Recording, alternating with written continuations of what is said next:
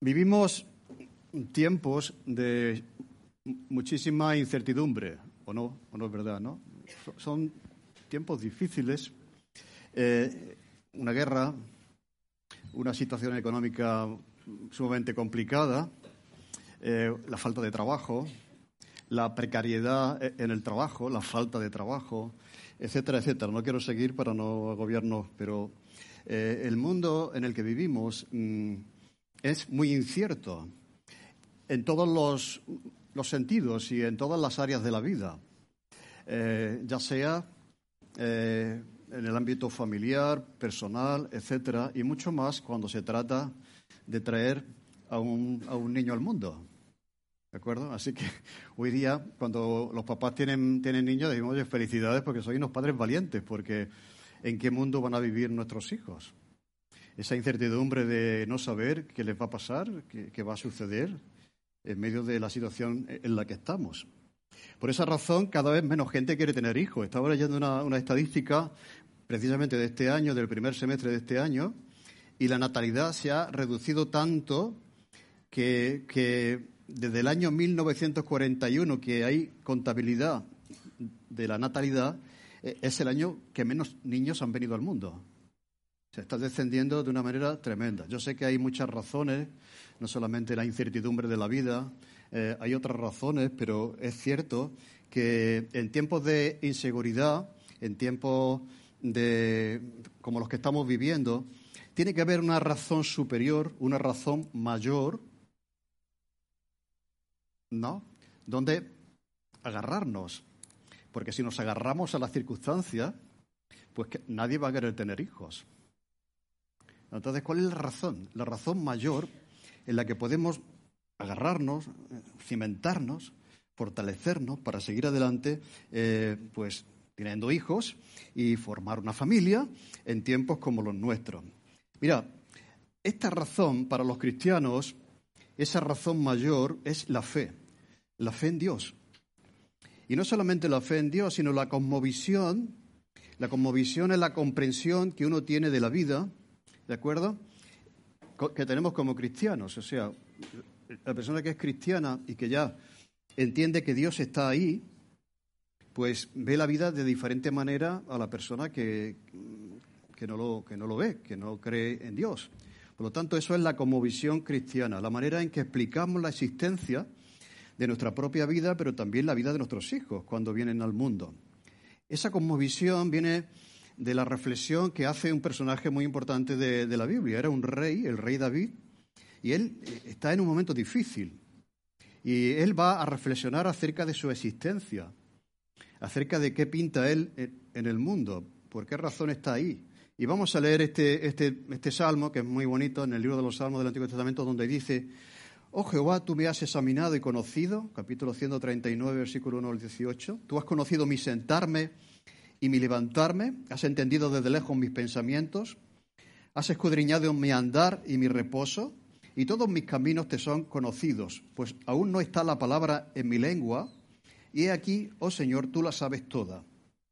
Detrás y delante me rodeaste y sobre mí pusiste tu mano. Tal conocimiento es demasiado maravilloso para mí, alto es, no lo puedo comprender. ¿A dónde me iré de tu espíritu? ¿A dónde oiré de tu presencia? Si subiere a los cielos, allí estás tú. Y si en el Seol, lo más profundo de la tierra, hiciere mi estrado, he aquí, allí tú estás también.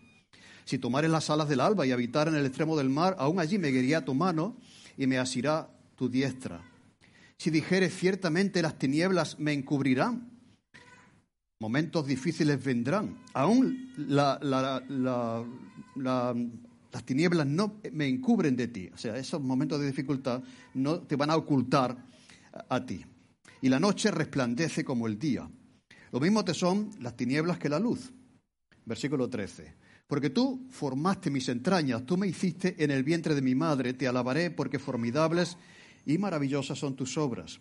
Estoy maravillado y mi alma lo sabe muy bien. No fue encubierto de ti mi cuerpo, bien que en oculto fui formado y entretejido en lo más profundo de la tierra. Mi embrión vieron tus ojos, y en tu libro estaban escritas todas aquellas cosas que fueron luego formadas, sin faltar ninguna de ellas. Cuán preciosos me son, oh Dios, tus pensamientos. cuán grande es la suma de ellos, si los enumero. Se multiplican más que la arena. Despierto y estoy contigo. Y tú estás conmigo. Como decía antes, el que escribe es el mayor rey de Israel. Era un hombre que vive, aún así, siendo poderoso, siendo rey, vive un momento muy difícil en su vida porque su reinado está en juego y su propia vida está en juego. O sea, no hay mayor incertidumbre que, perder la vida. Y entonces, pues, le están persiguiendo y él no sabe qué va a ser de él. No sabe qué va a pasar con él. No sabe ni su ni su futuro, ni, ni, a dónde se dirige su vida.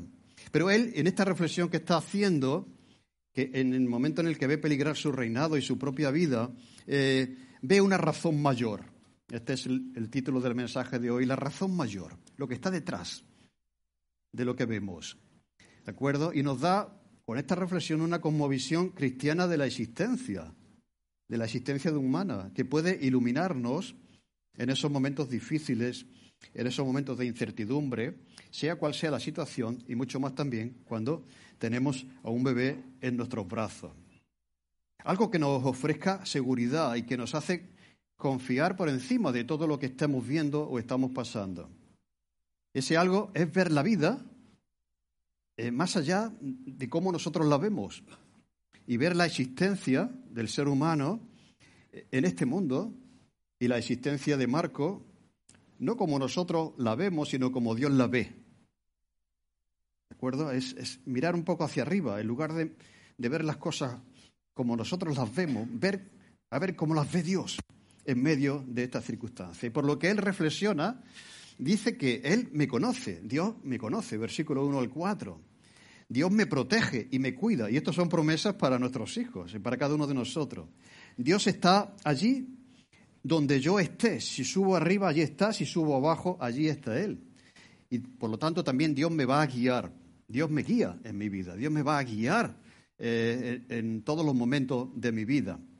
Pero sobre todo, y lo que aprendemos de la reflexión de David, cuando eh, en este caso estos padres tienen en sus brazos a un bebé, a un niño, a Marco, para presentarlo delante del Señor, y quizás puedan tener algo de, de miedo, quien no la tiene, ¿no? O de incertidumbre hacia, hacia su futuro, que va a ser de él. Pues otra de las, de las verdades que se extraen de la reflexión de David es la que encontramos en el versículo 13 al 18 y nos vamos a quedar aquí. Tú me formaste y tú formaste mis entrañas, dice, y tú me hiciste en el vientre de mi madre. Aparte de lo que he dicho, Dios está allí donde yo estoy, Dios me cuida, Dios me guía. Dios está detrás de cada ser humano que nace. Dios está detrás de cada ser humano que hace. Y cuando Él reflexiona sobre eso, dice, te alabaré porque esto es maravilloso. Esto es tremendamente fantástico cuando pienso en esto. Mira, una vida, cada, cada nueva vida, en última instancia, en última instancia, no es producto de la naturaleza, del azar o del deseo de los padres aunque también es el deseo de los padres, sino es el deseo de Dios. Detrás de cualquier deseo está el deseo de Dios, de que esa persona esté en el mundo. David reflexiona sobre esto y, ve que no solo nuestros padres están detrás de los hijos, como así va a ser, sino que Dios está detrás de cada vida que nace, de cada ser humano. Y dice, tú me formaste.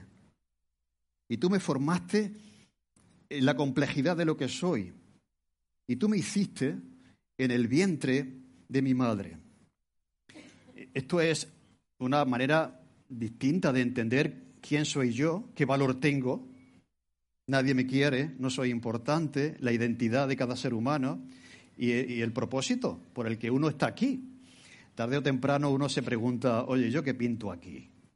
Yo, ¿para qué he venido a este mundo? ¿No? ¿De acuerdo? Uno se lo plantea. Pues esta reflexión que hace David eh, eh, es mirar la existencia humana, la existencia de Marco y la existencia de cada uno de nosotros como Dios la ve. Y esto nos da, ver las cosas de esta manera, nos da lo que he dicho, una conmovisión, que es la manera de ver, de entender y explicar el mundo y también de ver y explicar nuestra propia vida y la existencia de Marco.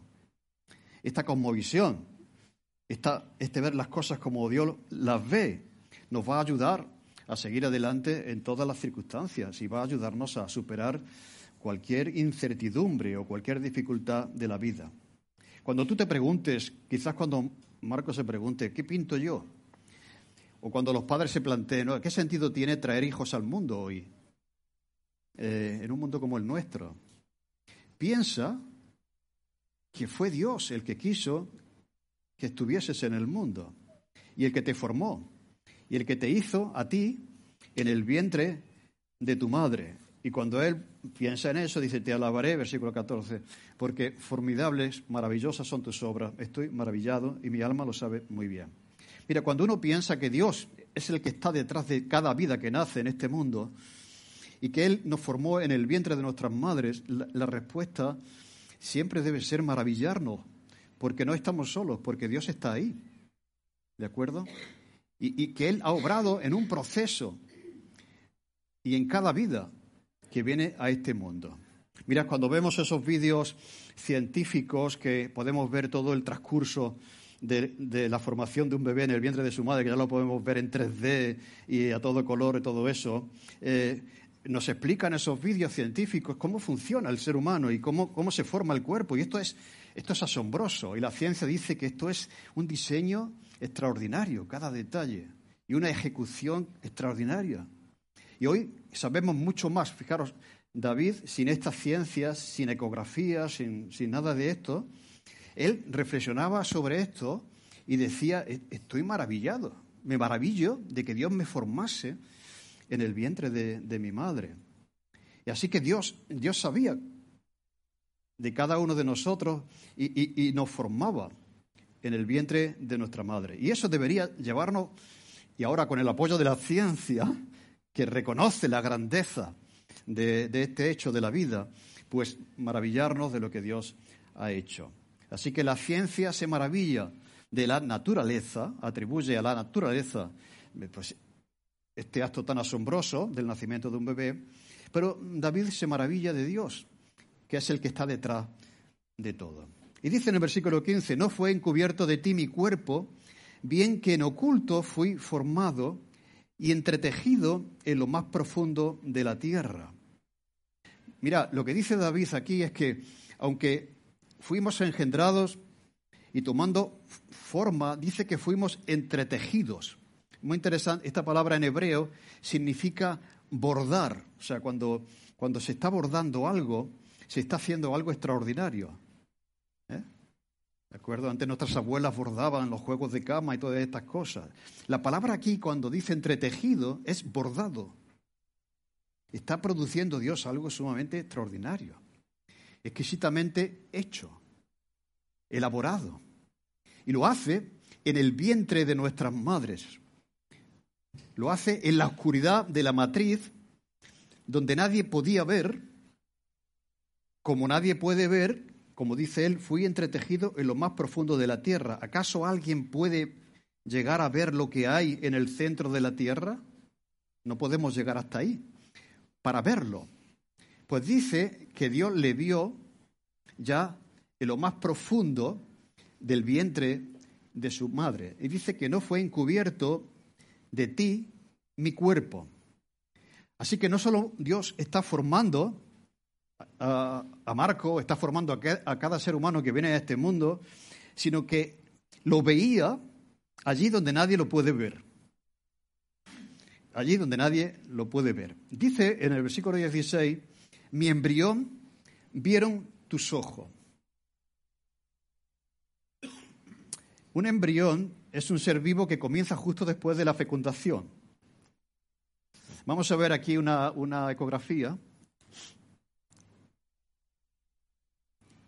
Bueno, todavía no veía algo, eso es como la primera ecografía de los padres cuando van al médico, ¿no? te dan, aquí tiene el bebé, pues yo no lo veo, no está por ningún sitio, ¿no?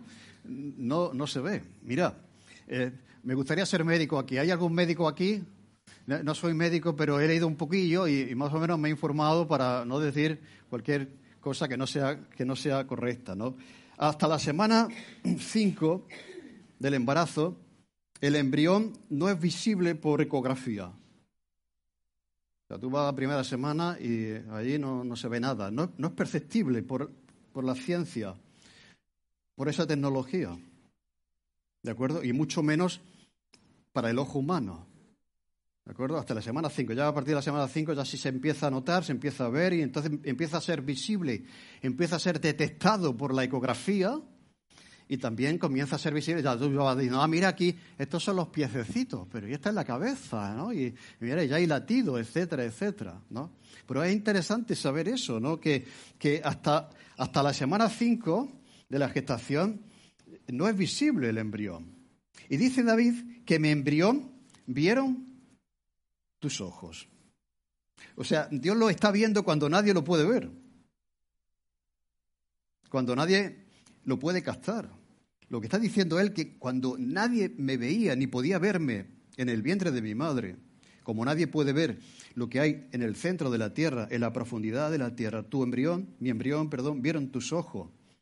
Cuando nadie lo podía ver ni detectar. Esto es extraordinario.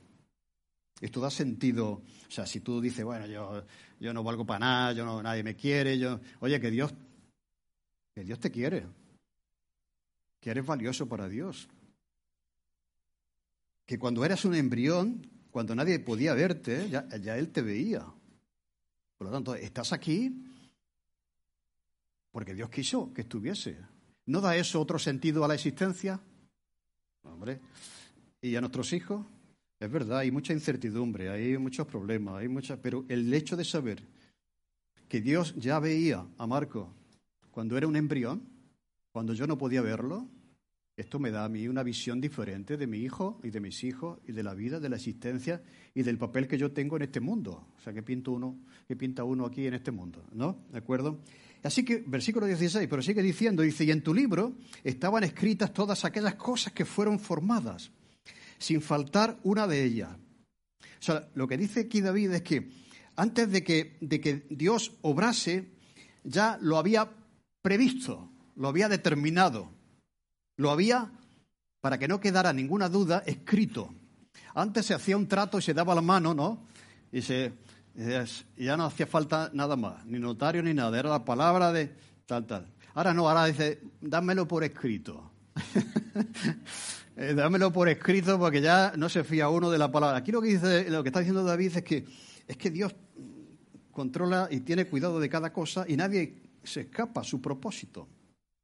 ¿De acuerdo? Que ya lo que él vino a formar en el vientre de la madre, dice, ya estaba pensado y ya estaba escrito con detalle para que luego pasase. Y lo que se escribe eh, eh, no es palabra que se lleva al viento, lo que se escribe es garantía de seguridad. Por lo tanto, cada ser humano está escrito en el libro de Dios. Nos gustaría saber ese libro, ¿no? ¿Eh? Hay un libro que se llama el libro de la vida, en el que están escritos todos aquellos que creen en la persona de Jesús. Cuando una persona cree en Jesús, parece que hay un ángel, hay un secretario del cielo que apunta ese nombre para toda la eternidad. Pero de alguna manera también hay un libro de la creación de Dios, de los y, Dios tenía escrito ya, antes de que pasase, que esa persona viniese al mundo y fuese formada en el vientre de la madre. Así que lo que dice David aquí es que Dios no improvisa.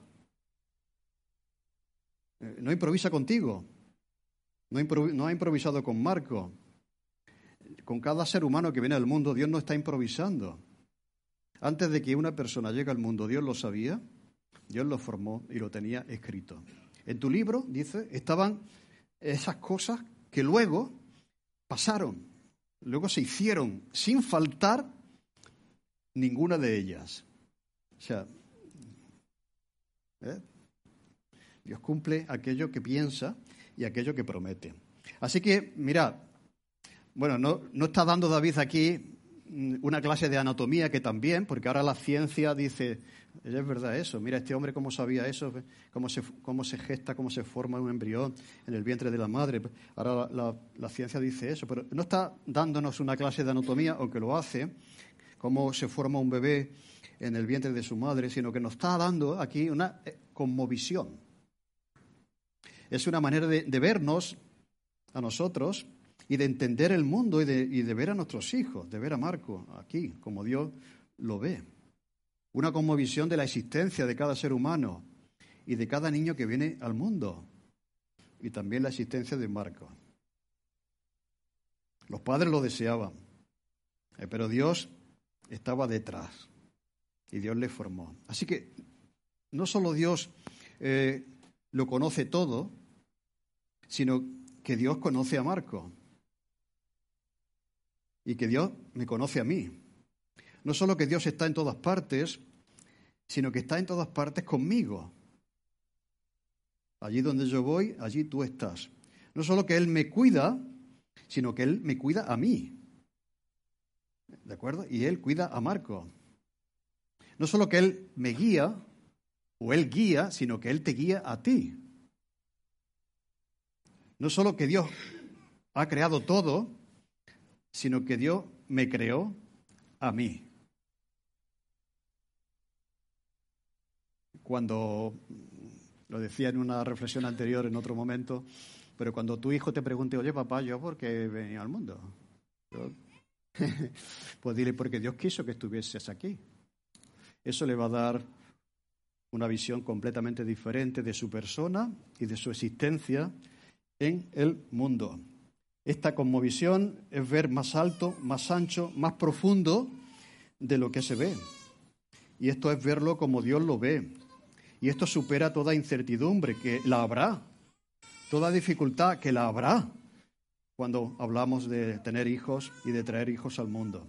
Así que vosotros podéis reflexionar eh, sobre vuestra existencia, sobre la existencia de vuestros hijos, sobre la existencia de Marcos, cada uno de nosotros podíamos hacer nuestra esta reflexión que dice, tú creaste las delicadas partes internas de mi cuerpo y me entretejiste en el vientre de mi madre. Gracias por hacerme tan especial y maravillosamente complejo. Tu trabajo es fino y maravilloso y lo sé muy bien. Tú me observas cuando era un embrión y mientras iba cobrando forma en secreto, mientras se entretejían todas las partes de mi cuerpo en la oscuridad de la matriz. Me pensaste y me tenías en mente y me viste antes de que naciera.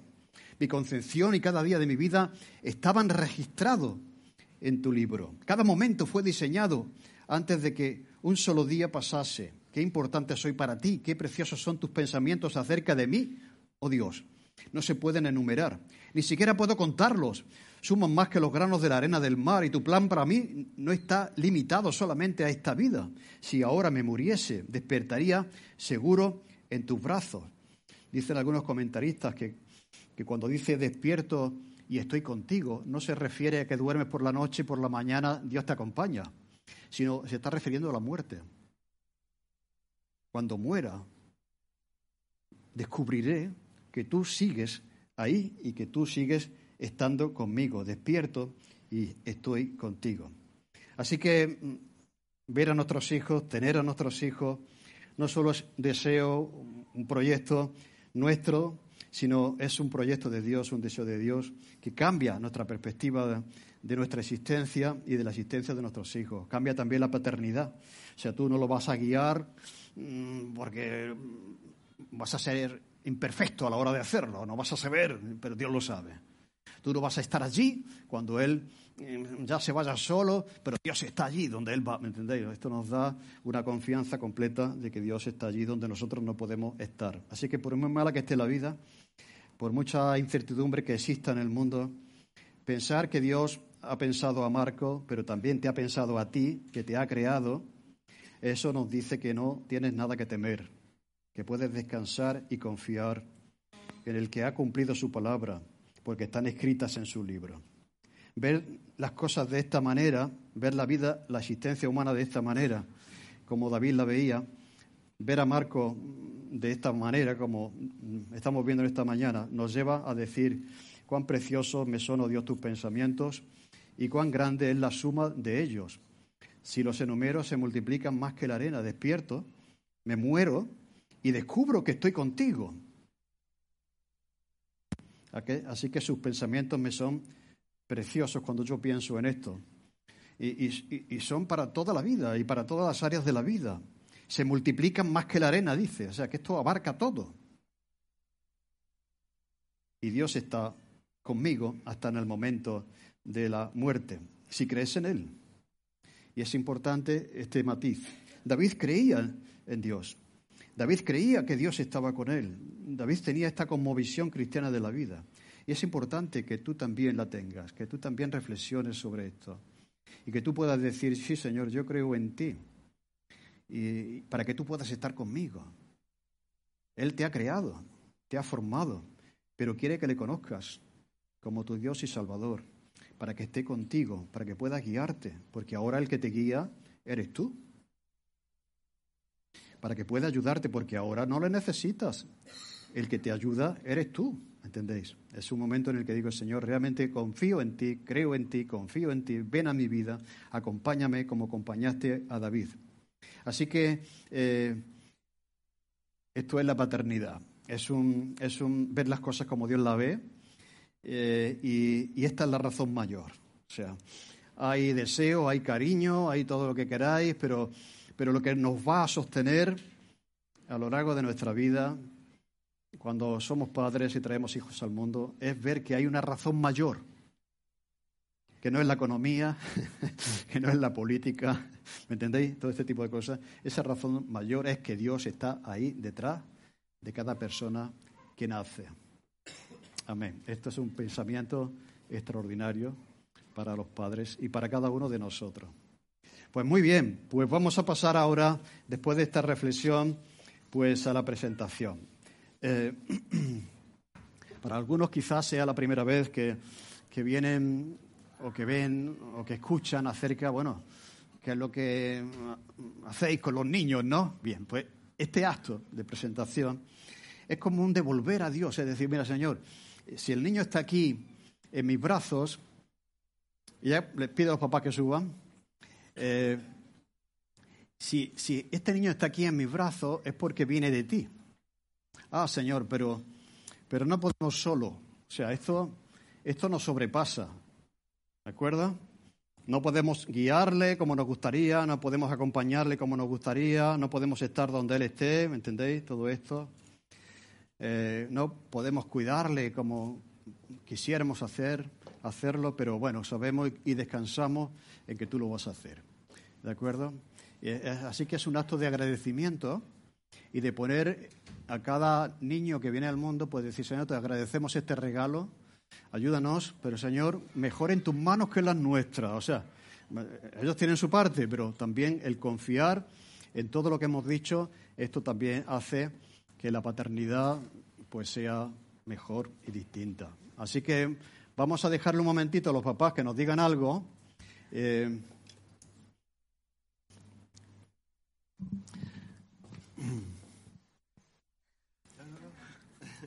Esta vez me toca a mí, ¿no? A ver si puedo hablar. Eh, la verdad que cuando pienso en, el regalo que le podemos dejar a nuestro hijo, aparte de las cosas materiales, del cariño y del amor, lo que mejor le podemos dar es Jesús en su vida, ¿no? E intentar guiarlo en sus caminos, a pesar de nuestras imperfecciones y de que muchas veces no sabemos, no, no entendemos, ¿no? Y cuando es tan pequeño que no sabes lo que le pasa y de todo. Entonces, mm, yo oro porque Él siga siempre en sus caminos y, que cuando nosotros no estemos, como ha dicho Pepe, que Él lo cuide y que lo guíe cuando tenga que tomar las decisiones importantes en su vida.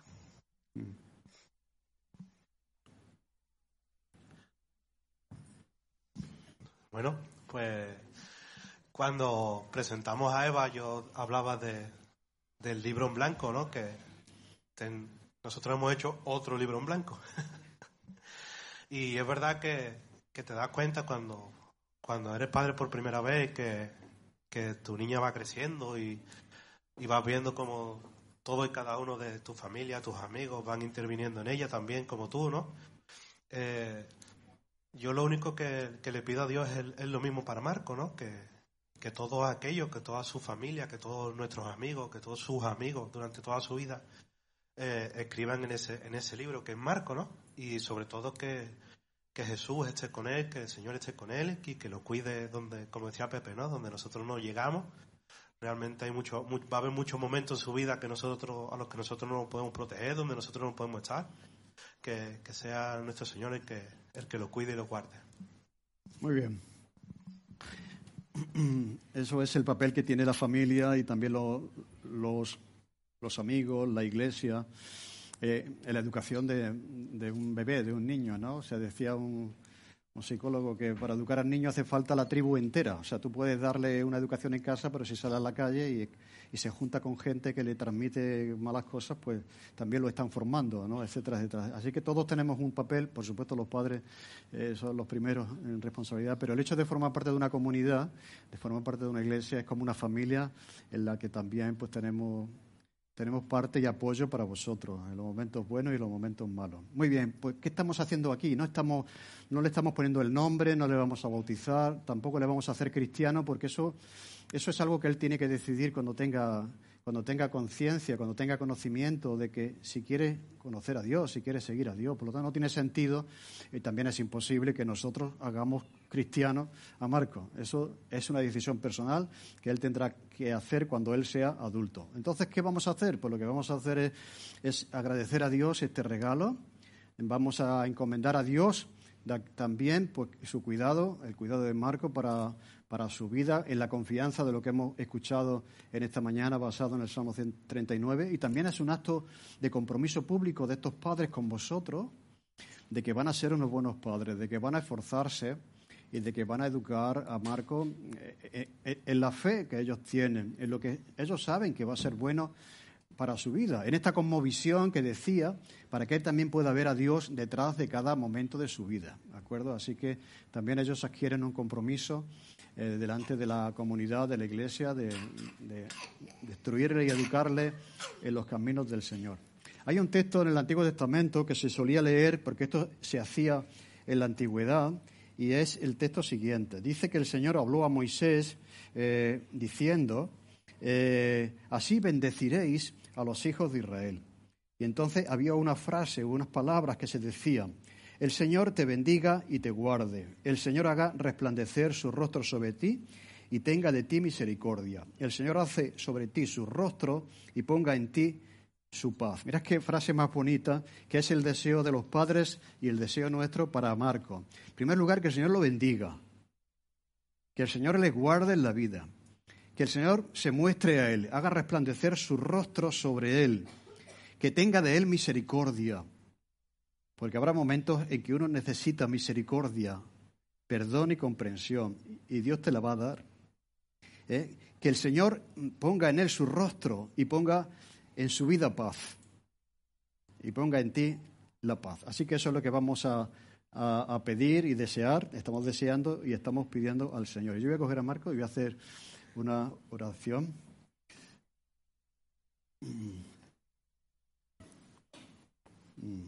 Muy bien. Pues Señor, te damos gracias por, por lo que hemos escuchado en esta mañana. Tú amas a Marco más de lo que sus papás pueden amarlo. Tú lo entiendes mejor de lo que ellos. Tú, tú lo sabes todo. Ya le, le proyectaste, Señor, y le diste, le formaste en el vientre de su mamá. Y Señor, te lo agradecemos y, te lo confiamos, que tú le bendigas, que tú le guardes, que tú, Señor, le guíes a lo largo de su vida, que le protejas de todo mal, Señor, que Él pueda conocerte un día, conocer tu rostro, conocer quién eres de verdad, Señor, y también que tú le des paz, esa paz que viene cuando, cuando te conocemos a ti, Señor, esa paz que dice Jesús que, que el mundo no puede dar, pero que sí Él la da. Te lo pedimos, Señor. Cuida de Marco, en el nombre de Jesús. Amén. Muy bien, voy a pedir ahora a la abuela y también al Tito que suban aquí en ese, en ese ejemplo de, de, apoyo, de apoyo de, de, la familia y también de la iglesia para con esta familia que está formando esta familia tan preciosa, ¿no? Así que vamos a pedir a Conchi que ella pueda orar por, por su nieto y también por su nieta y también por los papás y después a Falis también. Padre bendito, te alabamos, Señor, en esta mañana.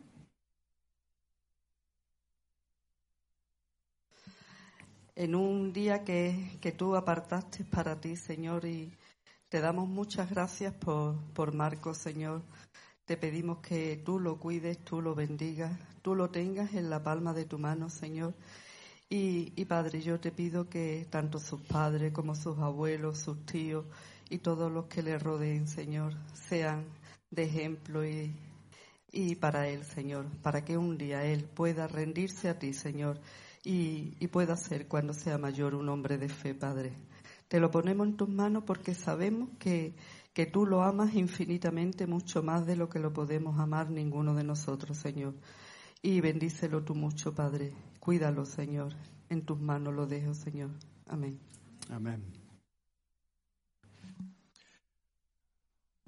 Señor, te damos las gracias por este día tan tremendo, Padre, este día en que tu sueño, como hemos oído hoy, y tu libro se ha abierto para esta criatura, para Marcos, Señor. Queremos que, como hemos oído aquí, este libro siga adelante, Señor, que todo lo que tú tienes escrito en la vida de Marcos se haga conforme a tu voluntad, Padre, y que él pueda ver tu, tu, rostro, tu luz, Señor, y andar en tus caminos, Padre mío. Alza su rostro, tu rostro, Dios, sobre él y bendícelo con paz, Señor. Amén. En el nombre de Jesús, amén. Amén.